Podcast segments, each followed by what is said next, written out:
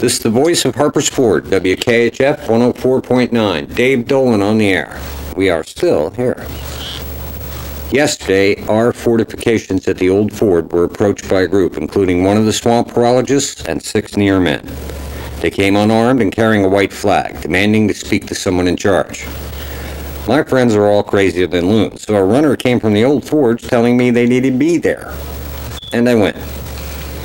Doc Boswick, Eddie, and I went out to meet them. The prologist did all the talking, but he was just translating what one of the near men said.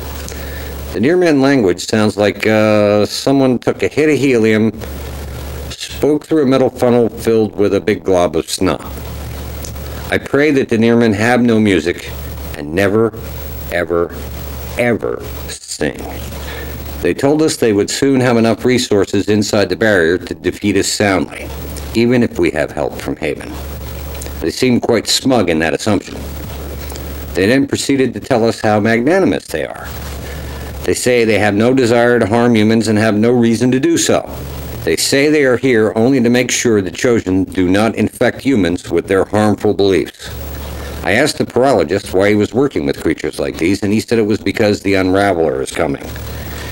In essence, they offered to leave us alone if we cut all ties with Haven. We told them to go piss up a rope and went back to the fort. Soon after, we heard that they offered the same terms to Jack Stetler and the guard. According to our sources, Jack also refused. Jack told him he doesn't like inhuman weirdos of any kind. And if he had to make a choice, he'd rather deal with pale skinned witches than stitch together Frankensteins. I'm told that Jack then used some swear words that none of us have ever heard. You're going to hear this here first. Good job, Colonel Jack. Along those lines, we're also hearing that the bullet coating has made a difference for the Home Guard. When they have chosen to engage the near men, the Guard has been kicking asses and taking no prisoners. I am now officially glad about the decision we made there. Tonight around midnight, we let loose with Haven rail howitzers on the swamp. Let's hope we can send them all back to whatever hell they came from.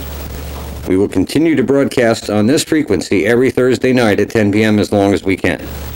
This is the voice of Harper's Ford, signing off.